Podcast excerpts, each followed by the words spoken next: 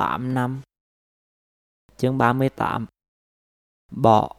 Phần 2 Một buổi chiều sau Tết Tôi đang ngủ thì nghe mẹ đứng ở cửa phòng kêu Ly, có người đưa thứ cho con tề Tôi lăn người quay ra cửa nói Mẹ nhận giùm con với Rồi ngủ tiếp.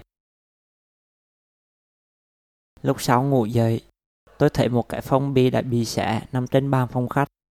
Tôi lấy thư ra coi. Là thư mời tham dự đại hội cổ đông của một công ty tôi đã mua cổ phiếu.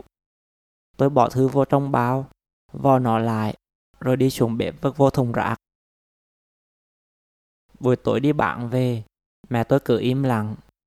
Kể cả lúc ăn cơm, Mẹ cũng không nói chuyện và nhìn tôi. Sáng hôm sau, Ba nói với tôi, Con coi nói với mẹ rằng Chứ từ ngày qua tới trừ, Mẹ lo chuyện con chơi cổ phiếu đó. Có chi mua mà phải lo à Ba biết rửa, Nhưng mà con cứ nói với mẹ cho mẹ khỏi lo. Với mẹ tôi, Chuyện khỏi lo là một chuyện xa vời. Tôi có nói hay không thì mẹ vẫn tiếp tục lo. Và những lúc không có tôi, Mẹ sẽ lại hỏi ba về chuyện tôi chơi cổ phiếu. Nhưng cũng trong những lúc thế này, Tôi lại thấy mình may mắn vì ít ra vẫn có ba là người thông cảm cho việc tôi làm. Vài ngày sau, mẹ tôi lại cười nói vui vẻ. Tôi tiếp tục nhận thêm thư mời của mấy công ty khác. Có ngày tôi nhận tới ba cái thư. Lúc mới chơi cổ phiếu, tôi cứ nghĩ sẽ mau giàu. Nhưng mấy tháng nay chẳng có được đồng nào.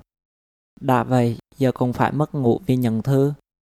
Mà ở trong thư cũng không nhắc tới chuyện chế cổ tức và mấy công ty mời tôi toàn ở mấy tỉnh xa lắc xa lơ. Tôi chỉ cần đi dự một hai cái là hết sạch tiền trong tài khoản. Phiền quá, tôi bán hết cổ phiếu đang có, dù bị lộ một nửa vì rớt giá, và vài cái không bán được.